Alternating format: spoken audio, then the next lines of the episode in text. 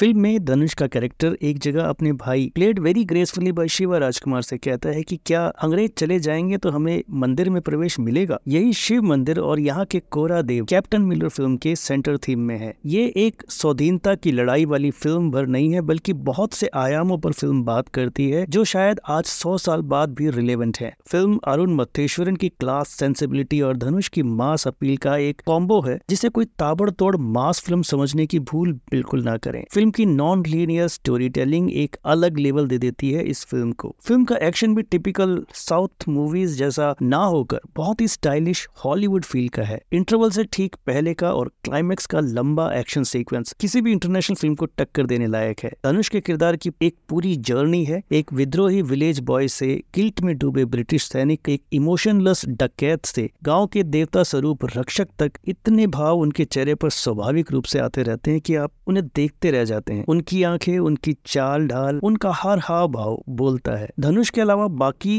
किसी भी कलाकार के किरदार को पूर्णता नहीं दी गई है शायद जानबूझकर क्योंकि इस फिल्म का प्रीक्वल और सीक्वल आना बाकी है लेकिन हर कैरेक्टर को लिखा इस तरह से गया है कि आपको पूरी तरह से वो याद रह जाते हैं एज ए कंपोजर जीवी प्रकाश का ये बेस्ट वर्क टेक्निकली फिल्म का हर डिपार्टमेंट एक्सलेंट है पोंगल रिलीज कैप्टन मिलर एक मस्ट वॉच थिएट्रिकल एक्सपीरियंस है जिसे फिल्म की बात की रेटिंग रहेगी 3.5 स्टार्स की